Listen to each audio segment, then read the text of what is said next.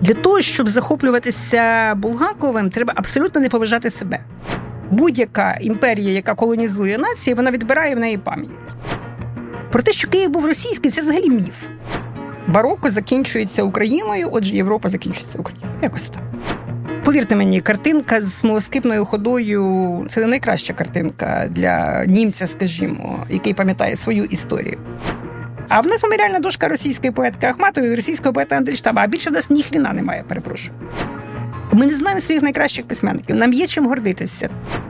Ми повинні про себе говорити. Ми ми не розказали світу свою історію. Привіт, мене звати Володимир Анфімов, а це інше інтерв'ю. Подкаст, в якому ми спілкуємося з непересічними людьми, які пишуть сучасну історію нашої країни. Якщо ви слухаєте нас онлайн, не забудьте підписатися, аби не пропустити свіжий випуск. Сьогодні говоримо з видатною українською літературознавицею та авторкою, лауреаткою Шевченківської премії та членкинею журі премії Книга року BBC Вірою Агієвою. Про те, як українській культурі вдалося вижити попри шалений тиск імперії про незаслужено забутих митців, якими варто пишатися, неймовірні історії становлення української державності та те, яку роботу нам всім необхідно робити, аби відновити історичну справедливість у нашій сьогоднішній розмові.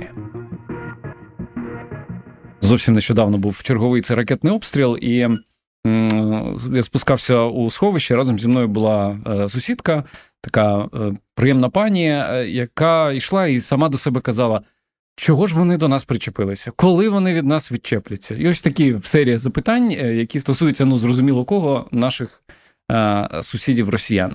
Е, коли ви подібні питання чуєте, як ви сама е, для себе на них відповідаєте? Вони від нас відчепляться тільки тоді, коли ми їх, коли Росія дезінтегрується. В цьому немає ніякого сумніву, нічого нового. Е, рівно 100 скільки там, 104 чи там 105 чи 106 років тому було точно таке саме. Сюди прийшов Муравйов, тут стріляли на кожен звук української мови, просто не розбираючись. Е, тут відстріляли всю українську еліту. Нічого нового, імперія розпадається, імперія не може існувати без України, поки ми їх не знищимо. Тільки що світ це погано розуміє. А світ це погано розуміє, бо, бо, ми, бо ми не розповіли про себе, ми не змогли розповісти про себе. І вони від нас не відчепляться, поки ми їх не переможемо. Тобто, або ми, або вони. Ми не можемо співіснувати поряд поруч. Прокляття географії від них. Нікуди від них не втечеш. Ви в одному інтерв'ю зізналися, що страшенно дивуєтеся, коли українці не можуть повірити, що саме росіяни так себе ведуть, що починають говорити про там чеченців, про якихось бурятів. Як вам здається, чому певна категорія українців досі не може змиритися з тим, що саме росіяни етнічні? Самі Івани Іванови е, хочуть знищити конкретного українця, тому що ці люди здобули освіту в колоніальній системі освіти, яка керувалася яка ну яка була вся е, пройнята перейнята російською ідеологією, імперською ідеологією. Е, тому що, якщо хочете, тому що ці люди хворі на амнезію. Перше, що робить імперія, будь-яка імперія, яка колонізує нації, вона відбирає в неї пам'ять. Вона не вона забороняє це не лише російська, будь-яка імперія так, але російська особливо жорстока. Отже, перше, що робить імперія, подолавши збройну, так коли програла зброя Мазепи. От тоді почалося не одразу, бо ми достатньо потужно цьому опиралися. Але почалося е, промивання мізків, почалося, почалася почалося насадження певної ідеології, і цілі покоління українців виросли з певністю, що ну от так все є. Вони брати.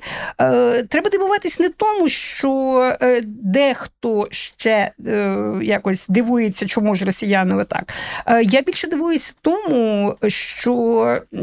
Зважаючи на послідовний елітоцид від Мазепинської доби, у нас є ці генерали, у нас є ця еліта. Ми ми можемо їм протистояти. І моя відповідь на це ну це те, про що про що мої книжки, власне кажучи, е, Україна програвала збройно, зброя програвала політичний суверенітет. Ми Цілковито ми його ніколи не втрачали, врешті-решт. Навіть Українська Радянська Республіка все-таки Україна, ну, Сталін же хотів, щоб Україна ввійшла в 22-му році до складу Російської Федерації як автономна угу. республіка, але цього не сталося. Це не тому, що Сталін такий добрий, тому що там Шумський з Блакитним все обстояли. Тобто Україна почасти зберегла культурний е, політичний суверенітет. У нас були кордони, у нас була квазі інституція, але все-таки були і щось вони робили. Але Україна ніколи не втратила культурного суверенітету. І оце моя відповідь на питання, чому ми не білоруси. Mm. А як вам здається, в чому секрет? Е, бо ну погодьтесь, сили, які були направлені на те, щоб знищити ну повністю, вони ж були величезні.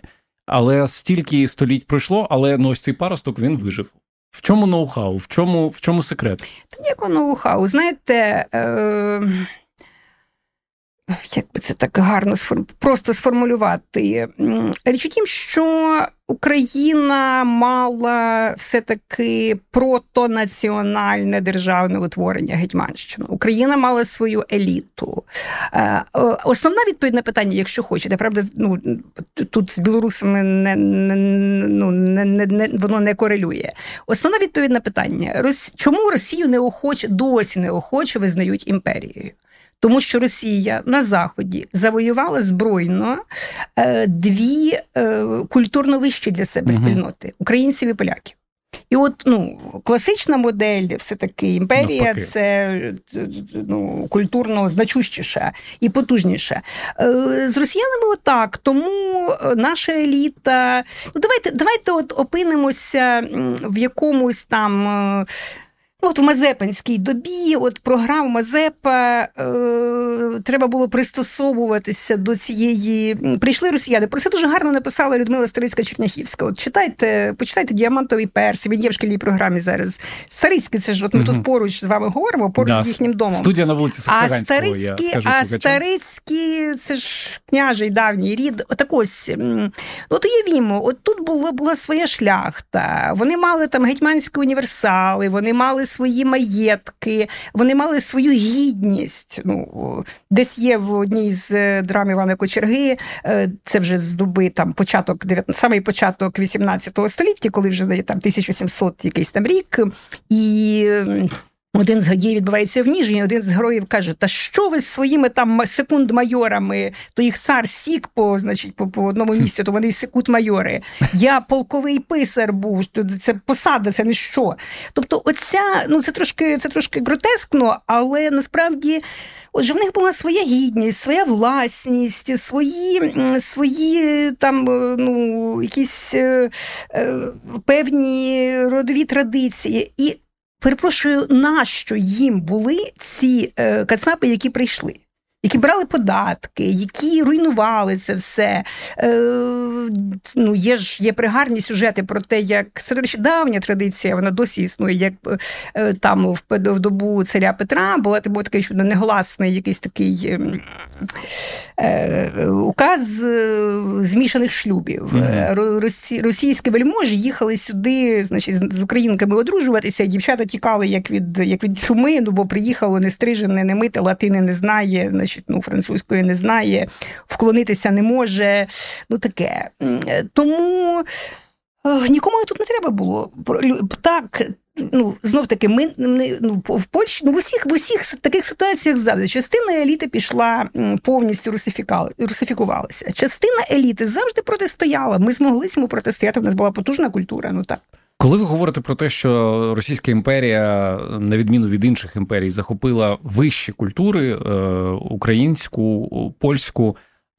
Як вам здається, е, ну кажуть, що добро має бути з кулаками. Мабуть, культура також має бути з кулаками. В нашому випадку ці кулаки виявились недостатньо сильними. Чи як так сталося, що люди менш освічені масово захопили Е, людей більш культурних. Як ви ну, це чекайте, пояснюєте? Ну, ну, збру... Сучасна ж історія вже оперує не тільки. Історія сьогодні оперує не лише битвами і престолами. Ну, буває так, що зброя програла, битва програна. Угу. Але це ж не означає, що е, якщо програна битва, то ну, Гітлер теж багатьох завоював. Це ж таке. Якщо програна битва, це це не означає, що програна нація, що програна доля. Ну таке життя. Ми теж думали, ну в цю нашу прекрасну епоху, як тепер, як тепер виявляється, оці 30 років нашої незалежності, ми теж думали, що вже війни не буде. Ну а а, а ті, хто західніше, взагалі, по-моєму, в теплій ванні лежали і мріяли, що комунізм, радянський союз розпався і все. Розпався. Кінець історії. Роз... Кінець історії. Та от Фукуяму дуже хочеться мені спитати, як, як щодо кінця історії.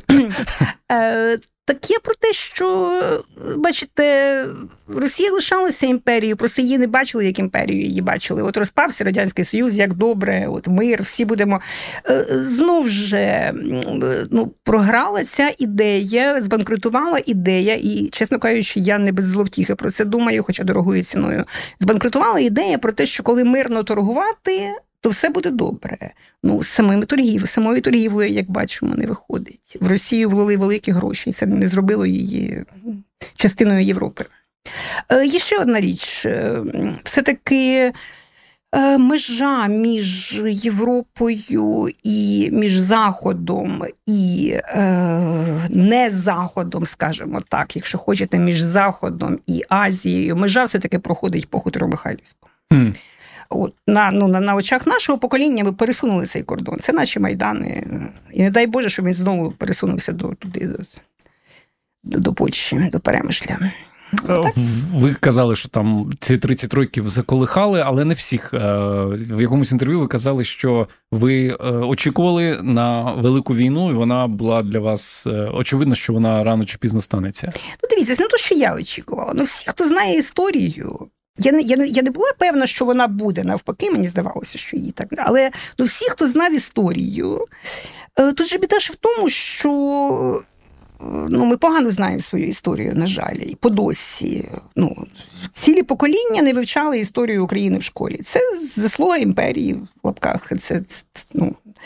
Тобто ми просто не знали історії, тому здавалося, ну як же, От, ну, щоб щоб вважати росіян братами після Сандермоху, де розстріляли всю українську еліту, капітан Матвієв з пістолетом, mm.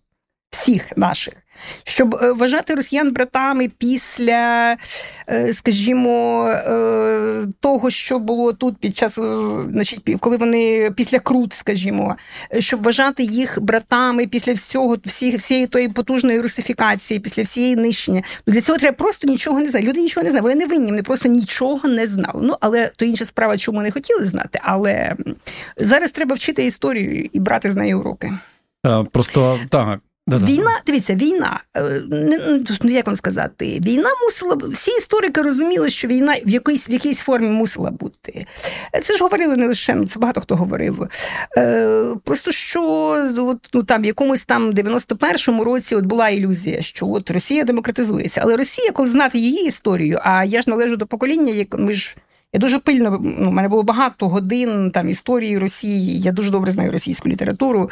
Інша справа, на що вона мені зараз. Е, російська література ні, ну вона потрібна для ідеологічної боротьби. У нас uh русистика, я я, я не втомлююсь повторювати. У нас русистика має бути як наука в системі держбезпеки, тому що ми повинні розуміти, що вони роблять. Абсолютно, це це, ну, це державна безпека. Е, Ну, щоб знову не вірити їхнім казкам. Е, так ось е, ця війна могла бути в 91-му році, але тоді от вона не відбулася. От в мене якоюсь мірою, знаєте, в мене от вина ніби десь перед моїм сином, що це мала бути війна нашого покоління. Вона mm. от відтермінувалася от для покоління от, от, ну, от мого сина. Ну, от так. Ну і зараз часто лунає е, теза від тих, хто пішли захищати, що воюємо ми, аби не довелося воювати нашим дітям. Ну це питання інше, абсолютно правильно. Але я, я зараз про те, що ну ця війна могла бути в 91-му році. Те, що союз розпався мирно, це теж по-своєму диво, тому що ну Ну так, от я думаю, вони просто тоді ще ну, росіяни не вірили в те, що ми можемо кудись дітися. Ну там вони ж нас вважали, чому ну чому зараз Київ за три дні? Вони були певні, що це в е, мене інколи таке відчуття, що ця війна не за простір, а за час, за історію. Mm, от якщо почитати, що якщо почитати от, ну, те, що пише Путін, він ж весь час розповідає нам про на, нашу історію. От, uh-huh. ну, Це теж таке дивне заняття для президента великої ядерної держави, правда? От він він весь час нам розповідає про нашу історію. Е, Їм здавалося, що де ж ми дінемося, от у нас нічого свого нема. Ну насправді це в них нічого свого нема, тому що до 18 століття в них е, от є дуже гарний, до речі, є дуже гарна ознака. Європа це архітектура бароко. Угу. Так от е, в Росії барокові пам'ятки є лише на території Стародубщини, яка була частиною нашої Гетьманщини. Тобто, от бароко закінчується Україною, отже, Європа закінчується Україною. Якось так. Навіть з цієї точки зору. Так, так. Ні, ну ми, ми, ми, ми, ми частина європейської культури. Вони ніколи не були такою мірою частиною європейської культури. Ви сказали про війну, яка могла і війну за простір, і за час, е, про те, що війна могла відбутися в 91-му. І щось мені здається, що тоді шанси е, захопити Україну були б у них набагато більше, бо за цей час виросло звичайно, це покоління. Звичайно, виросло покоління це одне. але У нас якесь військо є просто. У нас є військо, у нас війська не було. Ну, історія не має умовного способу, але те, що ми не могли з ними мирно розійтися, ну для тих, хто знає, я знаєте, я я в 14-му році. От для мене для мене от зараз вже шоком не для мене шоком був 14-й рік. Uh-huh. Ну от раптом. От, і я собі десь там ну, довго подумав, що сказала собі, ну а ну і не могло інакше бути. Е, Так що тут же питання, ну якою мірою ми були готові, та держава була слабкою, та еліти не були готові до, до того. У нас нас мені колись розповідали, не пам'ятаю вже в якому контексті, що от в нашій системі державної безпеки Росія як ворог взагалі до якогось часу не розглядалася. Mm. Ну, тобто, ну, у нас не був зміцнений там кордон з ними. Врешті-решт, давно треба було там, давно треба було паспортний контроль, давно треба було кордон, давно треба було віз, давно треба було. Ну, але що вже говорити? То таке. Ну і більше того, кількість росіян, які були інтегровані в наше керівництво. Це ж теж росіяни, теж, які теж очолювали держбезпеку і так далі. Ну але то вони вони знали, що робили. Просто ми ну ми е, станом на 14-й рік, от коли Майдан нас врятував, е, революція гідності нас врятувала. Станом на 14-й рік так виходить, що ми навіть не помітили, як ми втратили державу. Скільки там було? Чи 5, чи 6 тисяч війська, нічого. Військо все було на заході, тобто не було нічого. Дивно, що вони тоді нас ми ж якраз від 14-го року не ростили сили. Так. Ну але тепер уже тепер уже отак. Як є. А я зараз читаю до до початку інтерв'ю, казав, що я читаю з великим задоволенням вашу книгу Марсіани на Хрещатику і і дивуюся, якщо чесно, тому що вона показує Київ зовсім не такий, до якого багато хто його е, звик бачити. Ну і більше того, яким я наскільки я розумію, російська пропаганда його змалювала. Е, я маю на увазі Київ там 20-х років минулого століття, як такий собі російськомовне місто, де якщо є інтелігенція, то вона розмовляє російською. Е, звісно, я закликаю слухачів почитати вашу книгу, але до того як це станеться, розкажіть, яким же він був той Київ 20-х е, років минулого століття. Я трошки раніше почну, бо моя книжка трошки раніше починається, так. там початок ХХ століття. Е, про те, що Київ був російський, це взагалі міф. Київ насправді був польським значно більше. Ну от в 19 столітті Київ значно ну це ж правобережжя. Київ значно так. більше був польським. Коли 1834 року відкрили університет святого Володимира в Києві. Його відкрили для того, щоб протистояти польській експансії. Російська імперія його відкрила. То інша справа, що більшість студентів були поляки. Е, отже, Київ великою мірою був тут було багато середків польської культури, тут було багато поляків. Е, росіяни тут взагалі спочатку були слово ж москаль, спочатку означало лише солдата. Угу. Тобто, спочатку це були лише лише військові залоги. І почитайте за двома зайцями. Оце це найкращий спосіб уявити. От за двома зайцями це текст, який найкраще розповідає про те, яким був Київ при кінці 19 століття. Та є оці подільські міщани, в яких та в яких та, е, та місцева, назвіть її київською, якщо хоче ідентичності, вона ніде не поділася, вона вона є, і вони вони можуть пристосовуватися до цього, але зрештою. Ну, така остаточна русифікація ж тоді не відбулася. А потім 17-й рік. Ну, давайте, якби Київ був російським, як нас вчать, угу. то де взялася Українська Народна Республіка? Ну, оце ж, оце ж і оце ж є той великий міф, та велика вина е, Булгакова. Він створив міф про Білогвардійський Київ. Та який Білогвардійський Київ? Тут Петлюра приймає е, парад на е, Софійському майдані е, Києвом. Київ стрясається від цих вигуків Слава. Тичина найбільше яко тичина, яку називали бардом Центральної ради, то і тичина стоїть поруч з Петлюрою з з своїми поезіями. В в Центральну раду творило те покоління, от покоління Лесі Українки, як от коли знов таки ми тут поруч з її домом зараз перебуваємо. Е, Володимир Антонович, який теж жив тут поруч, Володимир Антонович, який створив стару громаду, великий історик і великий конспіратор. Стара громада була створена за принципом конспіративних трійок. і Вона ні разу жодно жандарми ні разу їх не розкололи, на відміну, до речі, від інших організацій. Е, якраз вони і створили той проект Україна і гімн, і і, і ще не вмерла Україна. Тоді тут, тут, тут і тоді був написаний. І фактично вони створили той світ, в якому ми живемо. Так що е, вони ж не ну вони ж це ж українська шляхта, яка не хотіла русифікуватися. Е, і Лисенки, Старицькі, Косачі, е, Чекаленки. Вони не просто, я дуже люблю цю цитату з Євгена Чекаленка любити Україну не лише до глибини душі, але й до глибини кишені. Mm. Чекаленко, який фактично фінансував українську революцію.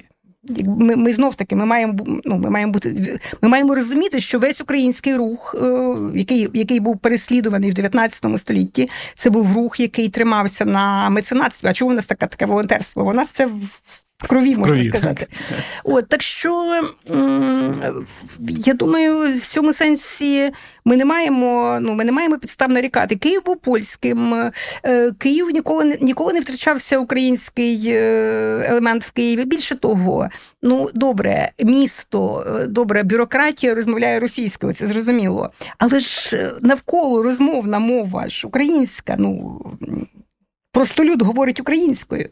Е, і, власне.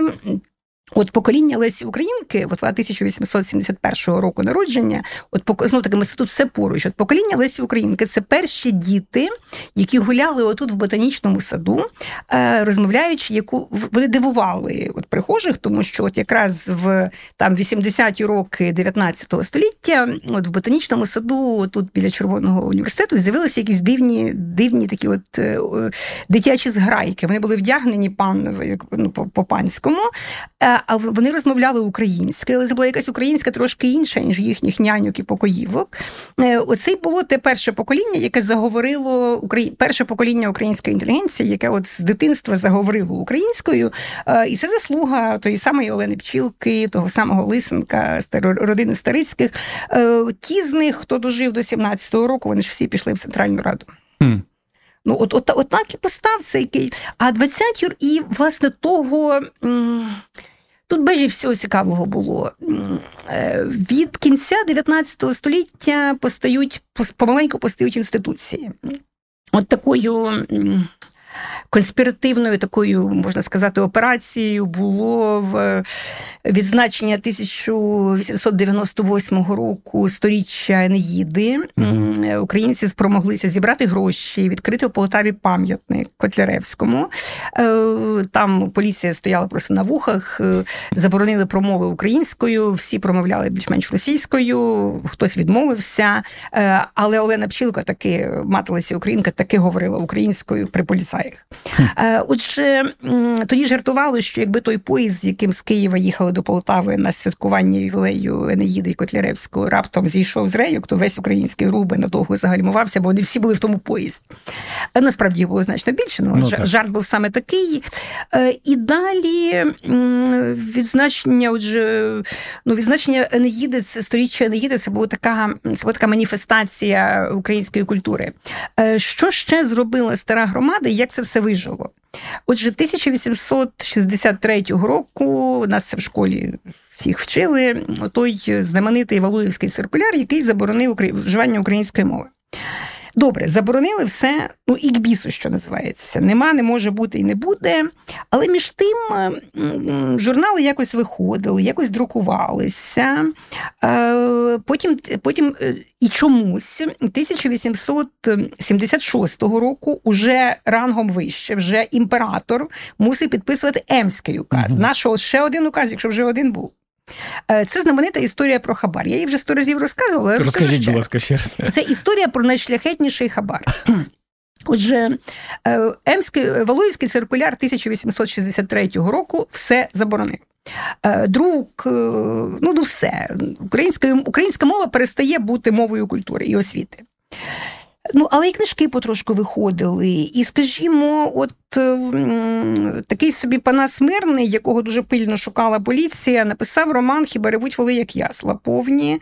Ну, не знаю, чи поліція такою дурною була, чи не дуже шукала, але ж ну, автор роману був в Полтаві на дуже високій посаді, на генеральській посаді. Він називався Панас Якович Рудченко. Але чомусь от він благополучно там перебував. Роман вийшов в Женеві кому наші воли в Женеві були потрібні. Та? Е, отже, е, десь нещодавно дослідники знайшли сліди е, цієї історії у московському архіві, ще ну, перед війною, очевидно. Стара громада, наша шляхта, ну там люди ж не бідні, там Тадей Рильський, Микола Лисенко, Михайло Старицький, Петро Косач. Вони зібрали гроші і розв'язали проблему питомим для Російської імперії способом. Вони дали хабаря благодаря головному цензору Російської імперії.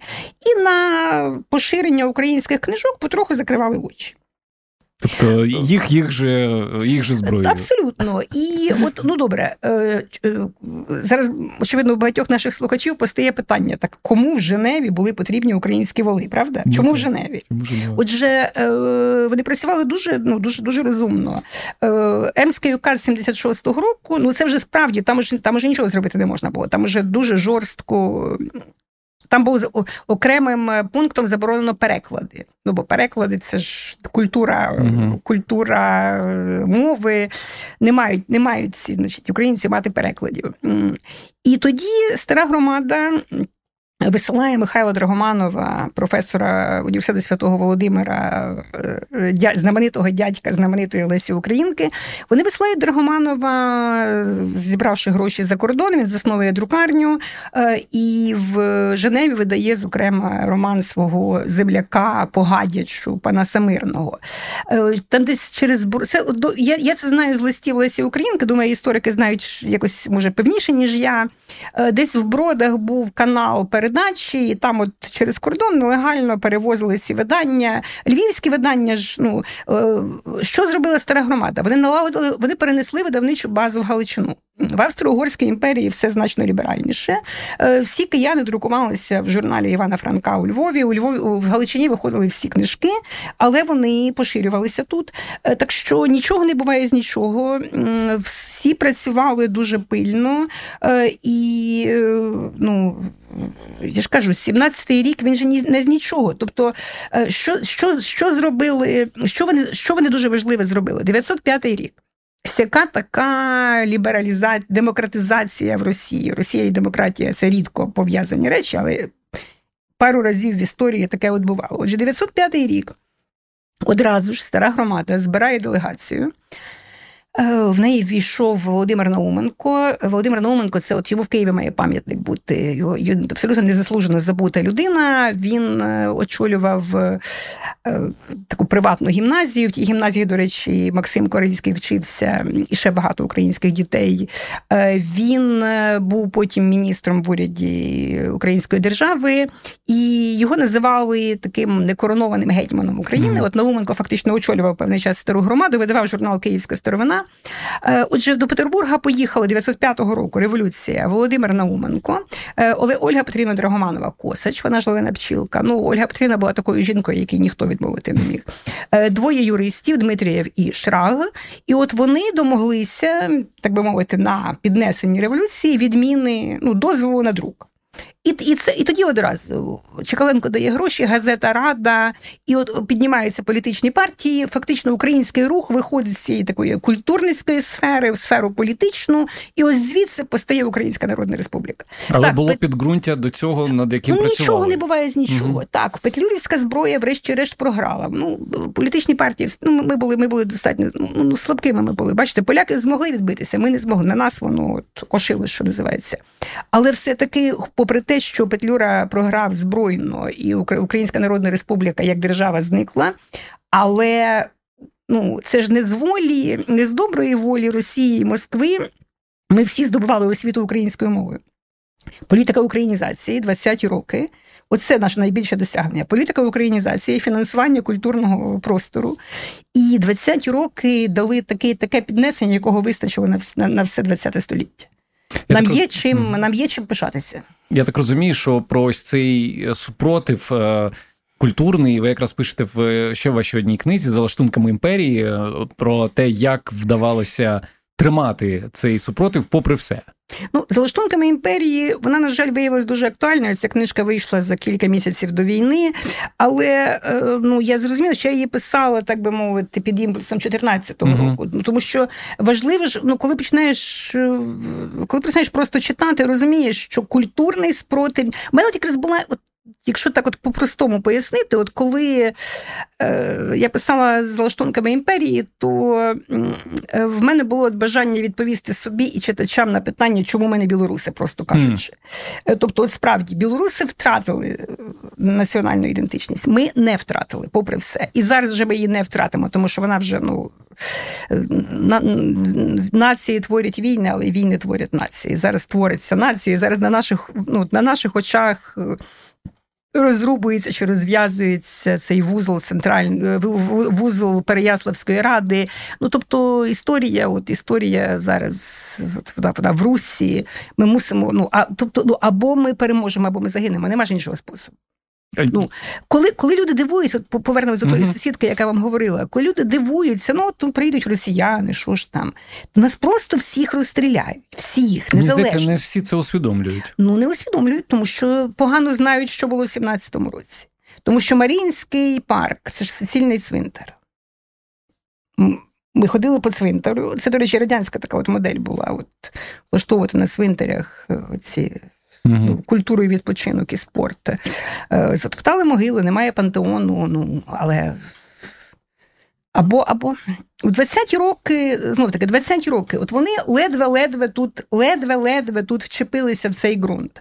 Вони ж не тому політика українізації від 23-го року, не тому, що вони хотіли України, а тому, що Україну стрясало повстаннями. Е, а потім, коли почалися колгоспи, теж ну почитайте Холодний Яр, господи. Ну коли почалися колгоспи, проти них же були ну масові, це багатомільйонні ну, заворушення. Ну не ну я знаю, як моя бабуся там е, ридала, коли в неї корову забирали в колгосп. Ну це ж в кожній сім'ї було. Так. Е, тому вони поступалися почасти, але ця політика України, ще раз кажу, якби в 20-ті роки не постала освіта українською мовою, якби ми всі не закінчили українські школи, ну все було б інакше. Це правда. Ви сказали, що коли ви писали книгу, е, ну мотивацію написати книгу за лаштунками імперії, було відповісти на запитання, чому ми не Білорусі. Така трошки ну, одна з мотивацій. Так а якщо чи взагалі можливо це сформулювати, наприклад, одним чи двома реченнями, чому ми не Білорусі? Можливо, для мене можливо. Е, частково буде відповідь, але відповідь. Ще раз кажу, ми не втратили національну ідентичність. Ми не втратили національну ідентичність. Це означає, що ми не втратили свою колективну пам'ять. Є така є така річ, як колективна пам'ять. Про неї зараз дуже багато почали говорити. Отже, ну якоюсь мірою нам допомагали цю колективну пам'ять не втратити в якому сенсі. Дивіться, ну в кожній сім'ї, в кожній родині був десь переказ про. Е, голод 33-го року. Так. Ну його не казали. Ну, Мені мені батьки розповіли про це, скажімо, я вже студенткою була. От там про розкрукуленого діда і про голод 33-го року мені розповіли, коли я була студенткою. Раніше батьки боялись мені про це розповідати. Але це ж було в кожній родині. Воно ж воно ж ніде не дівається. Якісь такі чорні сторінки, від яких навіть ну, віяло. Ну, це, ну, ну, але ну, це, це, ну, це, ну, це угу. мій дід, це моя сім'я, це це, це, моє, це моя традиція. Ми цього не, Ми цього не втратили. Потім. Е, ми не втратили ну, це, коли говорити про про східну Україну, про Надніпрянщину. А в Галичині ж українська повстанська армія і Бандера це ж ну це ж поколінням ближче, ніж ніж Українська Народна Республіка. Тобто в них це безпосередньо в родині. Ну е, один з кращих сучасних поетів Василь Герасим'юк народився в Караганді. В Караганді, бо сім'я була вивезена. Ну це ж все, ми ж це розуміли. І ті ж ті ешелони, які йшли в Сибір, вони ж ми ж їх не не позабували. Тобто не треба нам не відбили пам'ять. Ну отак. Ну, одне з історики пояснюють, от ну Сергій Плохій, який який дуже добре це все пояснює, е, стверджує, що одна наша відмінність від Білорусі в тому, що в нас було протонаціональне утворення Гетьманщина, в них не було. Е, одне з пояснень. Е, ну потім вже ну знов таки, от я колись думала, знаєте, над такою може дивною, я розумію, це альтернативна історія, що історія не має умовного способу, але от Шевченко. Е, Шевченко поет Кріпак. З його там абсолютно абсолютно неприйняттям Росії, з його, значить, там цариця небога, мов пенюк засушений, тонка довгонога і так далі, з його прокляттями Росії. І от от уявити собі долю Тараса Шевченка, якби не е, якби Мазепина зброя не програла. От е, е, родина би не була закріпачена. Він би вчився, ймовірно, в Києво-Могилянській академії, як вся українська еліта. Тобто, ну, все було б інакше. Так що Ну, от так, от ну козацька пам'ять козацької держави, десь пам'ять Київської держави, так чи так, ну так чи так не білоруси. Ви згадали Бандеру. Нещодавно він знову був е, на слуху, бо росіяни що вони там ракетою? Е, вони пам'ятають, вони музей Шухевича у Львові да, розбили. Це ну, відбулося ну, 1 січня ж день народження Бандери. Так, так, так, так, так. так. Я просто пригадав ваші слова про те, що нам потрібно як суспільство бути дуже обережним, коли йдеться про Бандеру, тому що ми можемо, як сказати, сильно актуалізуючи його, ми можемо втратити наших союзників поляків. Ми трошки інакше, трошки інакше да, формулювання, якщо... але але по суті так. Угу. Е, я я сама, чесно кажучи, якось ініціювала це інтерв'ю, яке я давала тоді е, про Пантеон. Е, Десь там під 1 січня з'явився, вже під час війни, з'явився банер на сайті Верховної Ради. Поляки тут же дали ноту, uh наші тут же його зняли. Ну, ну, дитячий садок, ну як працює дипломатія? Отже, е, моє, моє ставлення до цього. Пантеон не може бути одноосібний. Нація, тим більше під час війни, потребує пантеону. Ну, ми ж історія завжди пов'язана з сучасною, і ми історію, як би там не казали, історія завжди постає з того чи іншого майбутнього інакшою. Нам за моє ставлення до цього, що ну поляки для поляків це теж трагедія. Е, так, ми кажемо про волинську трагедію, вони це називають волинською різнею. Ну, для мене там там мають розбиратися історики. Це сторінка, поляки дуже гідно поводяться, але не треба, не треба підносити лише цю сторінку, е, актуалізувати лише цю сторінку. Там мають розібратися історії. Я можу зрозуміти польські родини, в яких там загинули. Ну це ж було. Ну ну десь недавно було, було інтерв'ю Кваснєвського, який ну очевидь наш друг. Він говорив про те, що ну були ж костьоли, які спалювали от, ну, ну, з людьми. Ну це все було. Ем, але була е, був парад, який мало не 9 травня 20-го року проводили в Київ маршал Пілсудський і отаман Петлюра. Чому ми про це не говоримо? Mm. Для мене дуже для мене абсолютно абсолютно неприйнятно, якось ну, ну просто боляче. Е, Українська Народна Республіка, Петлюра, вони мають, е, вони мають своє місце в пантеоні. Ми були мазепинцями, петлюрівцями, потім бандерівцями. От у нас недостатньо віддано шан. І взагалі робота над пантеоном це дуже важлива робота. Нація потребує міфів, нація потребує пантеонів. Не не лише Бандера, тим більше все таки це регіональна історія. Е, Українська Народна Республіка зробила дуже багато. Винниченко з Петлюрою і Грушевським зробили дуже багато. В кожного були історичні помилки, але ми мусимо їх повернути в пантеон. Е, ну і ще одне, вже вже якщо ви зачепили цю тему. Я розумію, що вона дуже дражлива, але ну як би ми не говорили, але навіть в наших підручниках, в наших підручниках історії написано, що ідеологія в організації українських націоналістів це тобто ідеологія ООН, е, це ідеологія авторитаристська. Вона такою була. Ну такі роки, це темні часи, як казала Ганна Арен. Це 30-ті роки, коли йшлося про виживання, коли кожен намагався ну втриматися. Ну це найтемніше. Ну це ну не до ліберальних е, цінностей. Ну, ну просто не те, що не до ліберальних, але Україна між двома авторитарними режимами, між Гітлером і Сталіним. Е, Натомість, ну але в кожному разі, якщо ми йдемо в Євросоюз, то ми повинні бути свідомими того, що з е, авторитаристською ідеологією в пантеоні ну до нас будуть ставитися специфічно специфічно.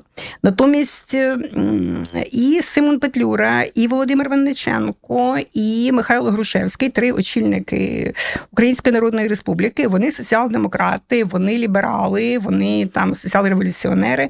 Тобто, ну з цим нам набагато е, набагато ну це ж наша, це наша відповідальність, як як ми сформуємо свою візитівку, коли ми йдемо в Євросоюз. Ну повірте, за всієї поваги. Я поважаю людей, які мене ж немає жодного жодного сумніву тут. Я поважаю тих, хто жертвував за Україну, хто бився за Україну. Ну не було в них, вони вони були в безвиході. Е, але, але, але. Ну, ну, те, що відбувалося в 17-му році, це теж наша велика історія. І все-таки, якщо ми йдемо в Євросоюз, то ми маємо демонструвати, що в нас є ліберальні традиція ліберальних цінностей. Я вас слухав і пригадував деякі, ну хтось називається конспірологічними теоріями, але е, за тим, що так підноситься Бандера і не згадують про е, Петлюру, про інших особистостей, яких ви щойно назвали, що це в тому числі вигідно Москві показати е, українців от ось такими з факелами, які агресивні, які радикальні, і дивіться, Європа, навіщо вам такі партнери. Дивіться, з одного боку, я не схильна. Я я от якось за характером, я завжди там, де інші бачать змови, я завжди бачу дурість. Е, Може, це й не моя наївність, але е, ну не так ті вороги, як добрі люди. Знаєте. Е, так, це вигідно Москві, абсолютно. Показати нас. Ну вони ж війну почали. Вони йшли, вони прийшли побороти тут фашизм і звільнити Україну від нацизму. Так. Ну і коли ми говоримо про авторитаристську ідеологію ОУН, то нам дуже важко оперувати. І ну повірте мені, картинка з смолоскипною ходою це не найкраща картинка для німця, скажімо, який пам'ятає свою історію. Е, отже, тут питання в тому, що. Е, але я я, я б навіть трошки ще раз кажу, не так ті вороги, як добрі люди. Ну, Українська е, Народна Республіка це ж поколінням далі. Ну, Це це на на, на кілька десятиліть глибше в історію. Просто е, організація українських націоналістів це ну, це, це, Ну, це це ну, для для, там, для моїх ровесників в Галичині це історія їхніх дідів, так, uh-huh. чи навіть батьків там. Їм це ближче, але для того ж історики, для того ми повинні, для того є е, культурна еліта, щоб це формувати. Я вважаю, що наш пантеон е, не може обмежуватися Бандерою. Я розумію, що мені можуть це зараз. Якісь там віртуальні гнилі помідори вже летять мені в обличчя, але е, наш пантеон має бути значно ширшим. Ну і треба просто ну я вже говорю, ну може це прозвучить, але треба ж думати про власні інтереси. Знаєте, коли горить хата. Просто коли хата горить, то не треба з сусідом, який приніс відро води, сваритися, чий там дід е, шматок ковніжка там відібрав. Це після війни розберемося. Угу. Треба подякувати за відро води. і... Угу. Друзі, якщо ви хочете подякувати команді іншого інтерв'ю за цей та інші епізоди, найкращий спосіб зробити це задонатити на збір інші пташки. У цьому сезоні ми разом збираємо на тепловізійні дрони для 22-ї окремої механізованої бригади ЗСУ. Вже два БПЛА, на які ми зібрали кошти раніше, виконують свої задачі на фронті та допомагають нищити ворога. А ми з вами активно збираємо на третій. Будь ласка, доєднуйтеся і не забувайте, що маленьких донатів не буває. Посилання на банку шукайте в описі до цього епізоду, а також на сайті Радіо Країна ФМ. Ми продовжуємо. Зараз, в момент, коли хата горить, дуже дивують позиція людей. Ми сьогодні вже згадували про Е, прости господи, Булгакова, які в цих умовах, коли ми забули таку кількість і не згадуємо таку кількість талановитих українців, про які ви пишете в книзі е, Марсіани на Хрещатику, вони продовжують там щось розгледжувати в Булгакові щось прекрасне. Ну, е, я от хотів сказати: ви у вас є така цитата: читайте Марсіани на Хрещатику, і ви перестанете любити Булгакова. Для тих, хто ще не читав, можете пояснити, що ви увазі? Значить, е- для того, щоб захоплюватися Булгаковим, треба абсолютно не поважати себе. Для мене це от так. От. Е, Дивіться, прийшов сусід, е, Значить, е, побив вам там щось посуд в хаті, е, значить, е, там писав поганими буквами портрет ваших там, значить, вашої бабусі, який висів на на стіні там чи дідуся, і пішов. А ви після цього вішаєте його портрет і йому поклоняєтеся. От Для мене це отак. Тобто, mm-hmm. що зробив Булгаков? Булгаков, який був абсолютним українофобом.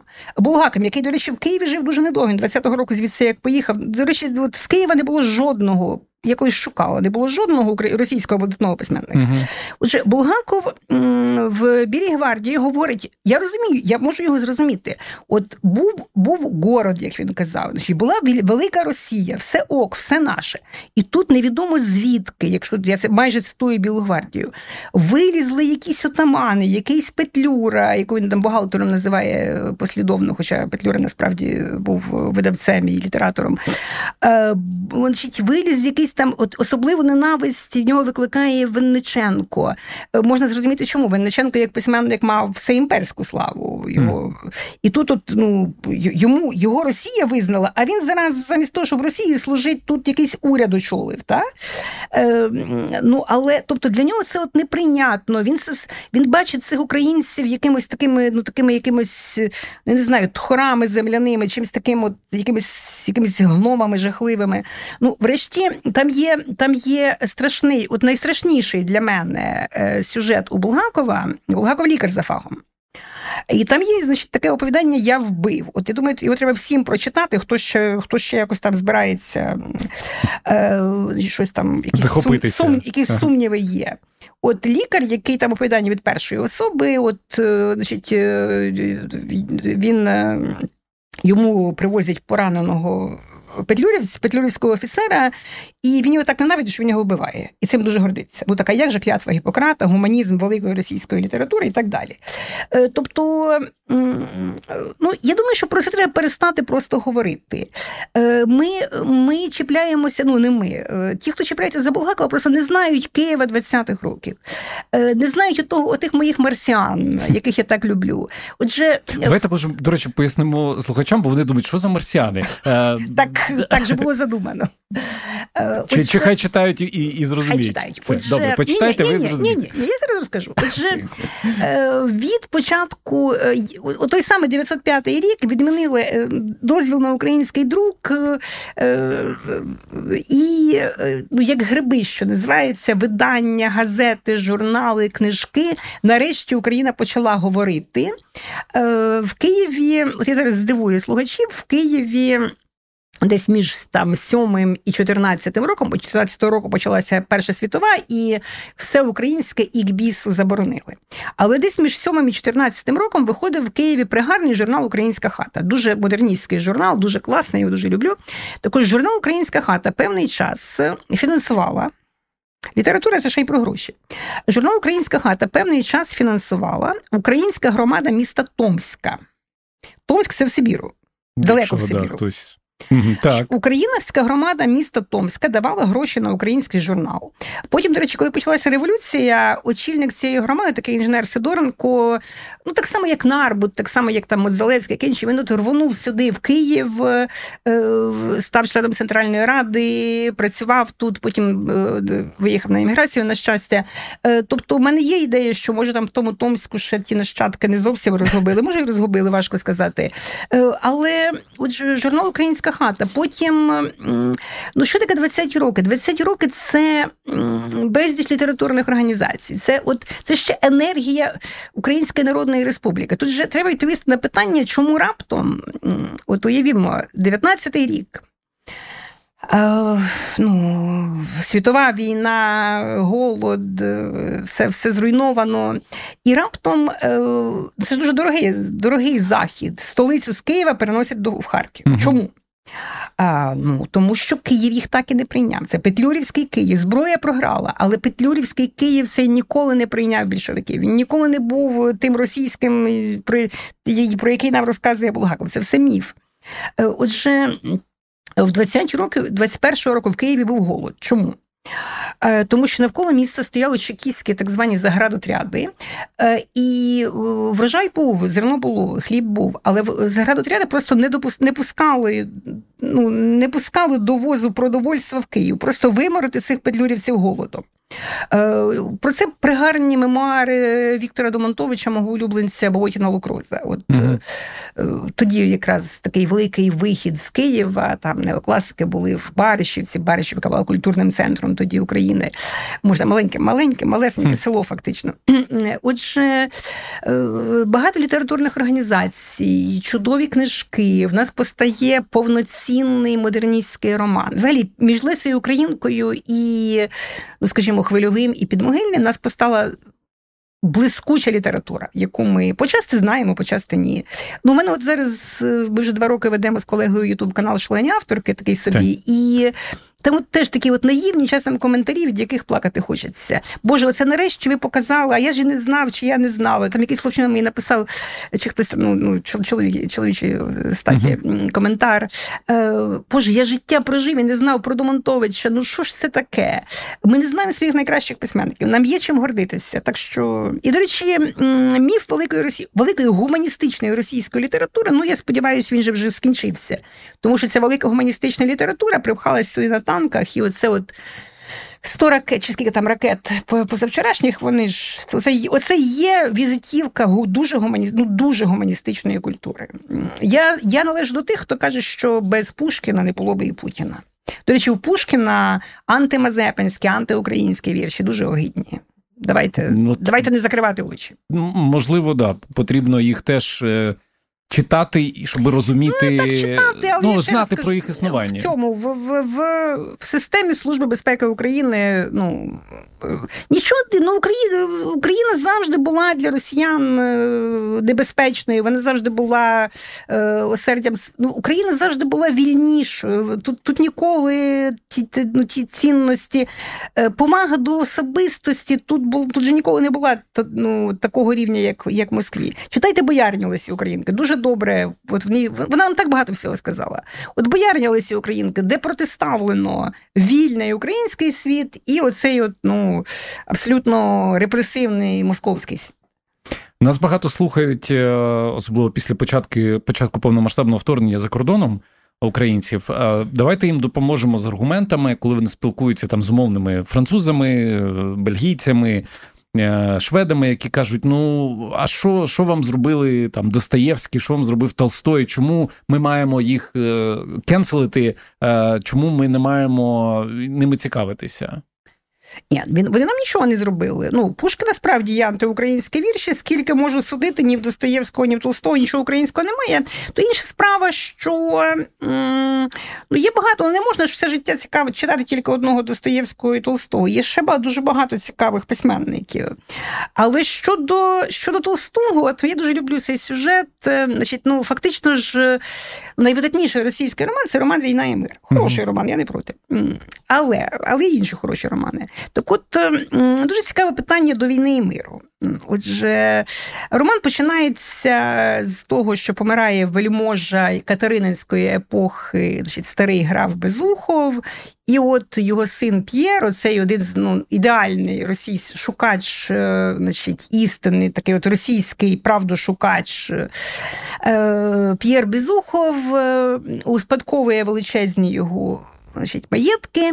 Е, і там така є, ну там багато таких маркерів, але там от, от, одне з питань, яке яке мусило би постати. Отже, в якийсь момент з Москви чи з Петербурга, не пам'ятаю вже, е, цей російський інтелектуал і шукач істини їде в Київську губернію інспектувати свої величезні маєтки. Так от гарне питання: а чому в російського правдошукача е, значить, маєтки в Київській губернії? Mm-hmm. Отже, прототипом старого графа Безухова, який смертю якого починається роман Війна і мир, був Ніжинський шляхтич Олександр Безбородько. Uh-huh. Який був канцлером Російської імперії, який збудував ту Катерининську імперію, виграв усі битви. Між іншим, не забував і рідний Ніжин, прислав туди кілька возів книжок і заснував там той самий ліцей, який досі існує, як Ніжинський університет. Так ось. Звичайно, що без, Ніжинський шляхтич Безбородько і є прототипом одного з центральних героїв війни і миру. І там, коли говорити про антиколоніальні якісь такі от дослідження, то так, треба відповісти на питання, що успадкував, скажімо, російський інтелектуал Безухов не лише в матеріальному uh сенсі, але і в сенсі ну, ідей, і в сенсі цінностей. Адже якщо він формувався от, ну, в українській, в українському середовищі, там є, я дуже люблю от таку детальку, коли вже ну, вже безбородько ж канцлер імперії, в нього там є вже все. І ось він забирає з Ніжина стареньку маму. Е, вона на російську так ніколи не перейшла. І вона, як шляхетна ніжинська пані, е, вона ходила в очіпку, якомусь там дуже вишуканому, і мода на такі очіпки. Пішла по всій світській, по всьому світському Петербургу, ну такі всякі от історії. Трендсеттер. Більше того, більше того, е, в романі Війна і мир згадано і Ріпніна. Е, Ріпнін одружений з е, донькою Розумовського, е, Ріпнін, отже, з гетьманським родом, ну там знов таки Ріпніна і Шевченко. Тобто в романі Війна і мир, ну це розмова для це окрема розмова, має бути там дуже багато українських слідів, тому що в російській культурі є дуже багато українських, українських впливів.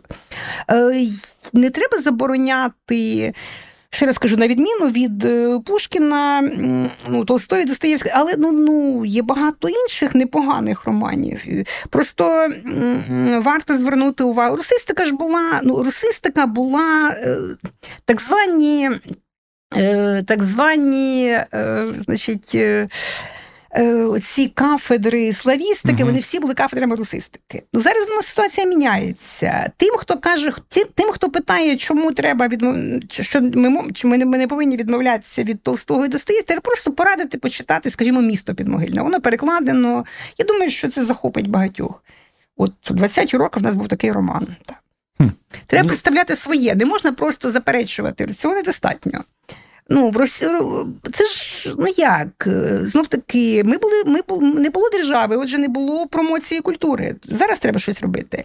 Е, можна подумати, що ну ну російська культура, російська література не є аж такою, ну скажімо, за кількістю там видатних імен, е, спів, як на мене, співмірна з Британ... з англійською чи французькою. Але вони дуже пильно працювали над тим, щоб розбудувати оцей міф про загадкову російську душу. Нічого загадкового.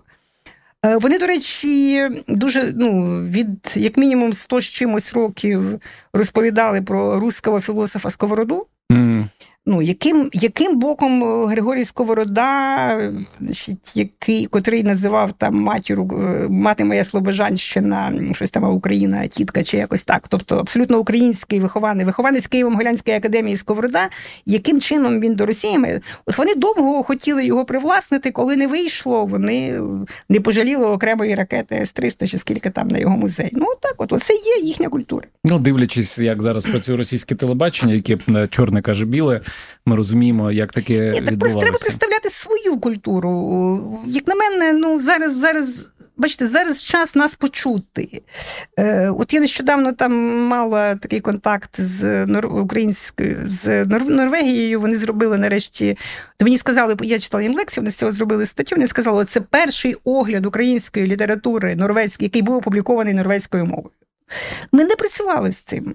У нас є чудова культура, яку треба представляти. Мені свого часу було дуже прикро дізнатися, що там на заході, наприклад, читають активно Солженіцина один день Івана Денісовича, але е, чудовий український, ну не аналог, не можна сказати аналог, а ті самі твори там від і Тигролови, і Сад Гециманський, який описує Е, події. Про про, про це не чули. А в нас ще є Надія Суровцева, до якої приїжджав Солженіцин нелегально, майже так конспіративно брати в неї матеріал. Mm. Суровцева це та сама Надія Суровцева, яка це от, от в Марсіанах на Хрещатику у мене одна з один з розділів називається Поворотці з чужих столиць. От 17-й рік Українська Народна Республіка і українські інтелектуали, котрі кидають. Е, Георгій Нарбут тоді повертається там інші. От вони кидають уже той самий Сидоренко з Томська, якого я згадала, вони кидають уже ну, кар'єри, там все і е, мчать сюди будувати свою державу. Е, серед інших, от до Києва приїхала петербурзька студентка Бестужевських курсів Надія Суросова, прийшла до Грушевського і сказала: пане президенте, я представниця Київ Петербурзької української студентської громади. Ми готові виконувати будь-які ваші вказівки і накази. Mm. Надія Суровцева, яка була агітаторкою, тут е, вона ну, жінка-агітатор за центральну раду, селяни там її дуже добре сприймали. Суровцева, яка потім пішла на еміграцію, яка повернулася сюди, і яка відсиділа 30 років гулагу. 30 від 27-го року. Написала ну, неймовірно, неймовірні спогади про це. Зараз видавництво Комора видає таке сучасне видання. Я сподіваюся, що воно ближчим ну, ближчим часом вийде. Ну, не знов таки не Солженіциним єдиним. Так, тому що ну, коли читають тільки Солженіцина, так, так, а то я про що? це передає е, абсолютно. погляд на світ російський. Абсолютно, абсолютно. Е, врешті, ну давайте не забувати, ми мусимо про це писати. Великою ж мірою Гулаг розвалили е, Поки не прийшли туди упівці, гулаг існував. Коли прийшли упівці, вишколені вояки, які підняли кангівське повстання, і, і гулаг розвалився. Так що Ну, ми, і це теж ми повинні угу. про себе говорити. Ми ми не розказали світу свою історію, тому нас сприймають в затінку Росії. Зараз всім треба про це говорити. Хто хто не тримає в руках зброю, той має той має працювати тут. Як нам це робити ефективніше? Е, чи готові е, чи готові зараз? Е, чи достатньо робить держава? Давайте почнемо з цього. Як вам здається? Ну, дивіться, по-перше, я належу до тих, хто ніколи не сподівався на державу. Якби я сподівалася на державу, я б, мабуть, не знаю, що би було. Я ніколи на державу не сподіваюся. Ну а зараз, як на мене, ну як на мене, зараз навіть аморально вимагати щось від держави. Mm-hmm. Держава не зараз треба державі треба дбати про снаряди. Треба просто нам не ну не сидіти, не спати. Зараз нас нас зараз світ готовий нас почути. Uh-huh. І моя з лаштунками імперії вже вийшла у польському перекладі. Я дуже тим тішуся. Вона там якось там Оксана Забушко десь сфотографувала її в аеропорту і всій мережі там якось е, на на розпродажу, на, на розкладці. Отже, вже підписано договір, десь вона влітку вийде німецькою, там англійське видання готується. Ну тобто нас зараз готові почути, але ми маємо не лінуватися. Я думаю, інститут книги мусив би робити десь більше. Е, треба треба, треба, треба просто пропагувати нашу культуру. Потрібні переклади, потрібні, так би мовити, ну, промоція, показати, що в нас є. В нас багато чого є, що показати. Мені дуже відгукується ваша фраза про те, що.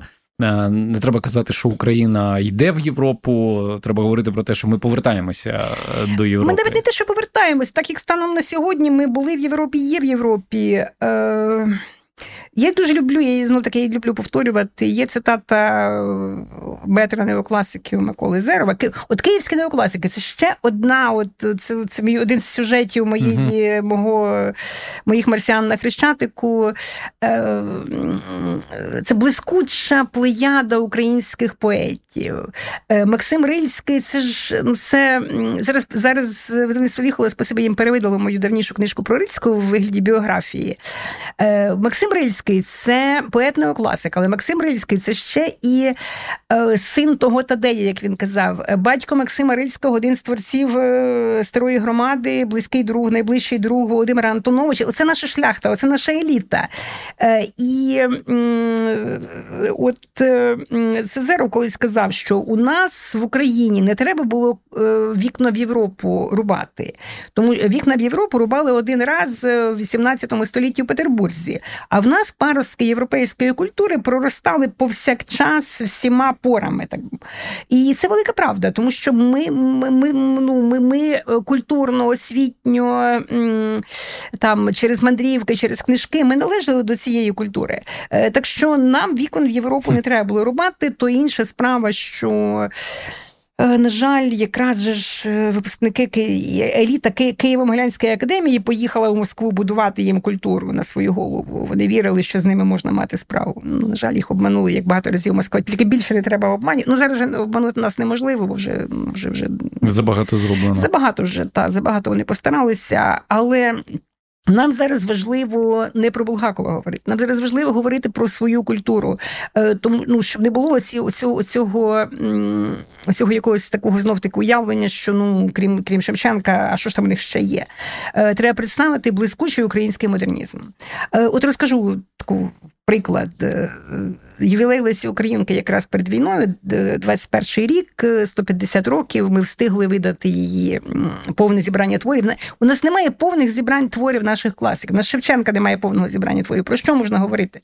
Отже, ми змогли видати це. Ну може, найкраще, що я в своєму житті зробила. От ми зробили це повне, повне повне, повноцінне зібрання творів Лесі Українки. з листами, з, з усім. З усім. Ми очистили її від того радянського того всього бруду, яким її було покрито.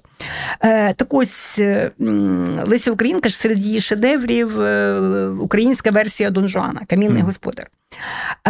І ми проводили таку конференцію з іспані, з, з асоціацією іспаністів, і професорка з Мадриду, яка читає курс Дон Жуана у світовому контексті, вона прочитала, причому запевняю вас, що переклад той не дуже якісний. Бо Лесі Українка немає дуже дуже добрих перекладів, на жаль. Вона прочитала Дон Жуана Лесі Українки, вона була вражена, що це ну, найкраща версія Дон Жуана, яку вона знає поза Іспанією, і вона там її ввела в свій курс. І нам треба популяризувати просто це все. У нас було дуже багато всього цікавого. Е, от якби от я ще люблю цей сюжет про Київський авангард. От росіяни довго там гордилися своїм авангардом. Та? А тепер виявляється, що те, що в усіх музеях світових висіло як видатний російський авангард, це як не українка, як не киянка екстер, mm. так, значить, там харків'яни або одесити. Тобто це переважно от е, київський, харківський і одеський авангард. Е, і, скажімо, от я собі я собі знаєте, з моєю книжкою там в Масянах на Хрещатику там навіть є QR-коди, і там mm можна. Мапа, от, да там є карта. Та. Е, от е, я собі уявляю, як от е, на розі там Володимирської, скажімо, і приблизно.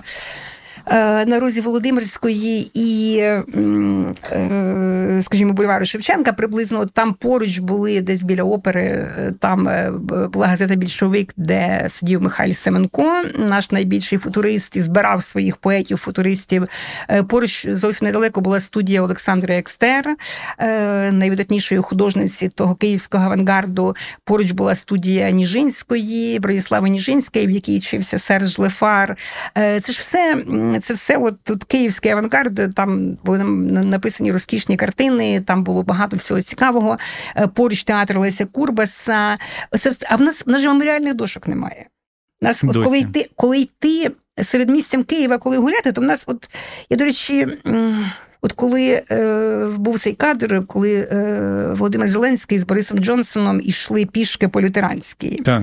і в якийсь момент ви там зупинились на перехресті от Заньковецької і Лютеранської, я, я чесно кажучи, трошки злякалася. Бо якби Борис Джонсон раптом спитав, а що до вас за меморіальна дошка, а там меморіальна дошка Ахматової.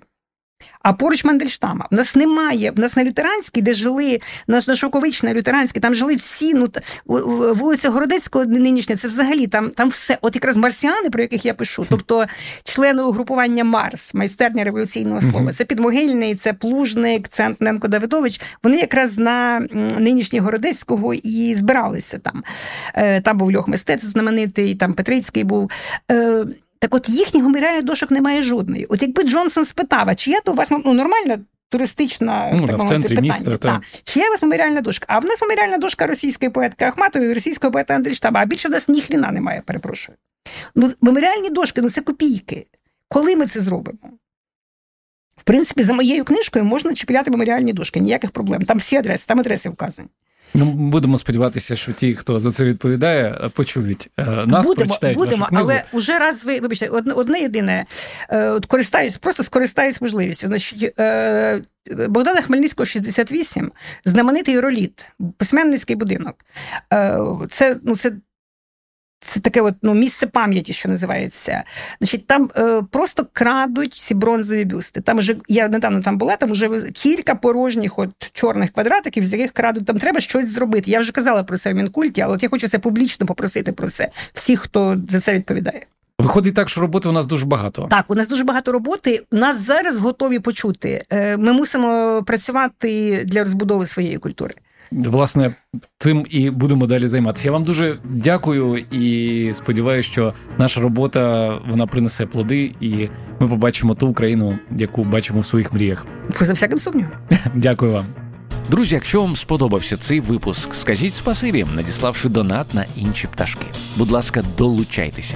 Посилання на банку шукайте в описі до цього епізоду, а також на головній сторінці радіо Країна ФМ. Я вдячний за інформаційну підтримку медіаплатформі на часі та Олексію Нежикову за допомогу у створенні подкасту. Обов'язково підписуйтеся, щоб не пропустити свіжий випуск, а також залишайте свої коментарі та оцінки. З вами був Володимир Анфімов. Підписуйтеся на мене у Фейсбук, Інстаграм та в Телеграмі. Почуємося.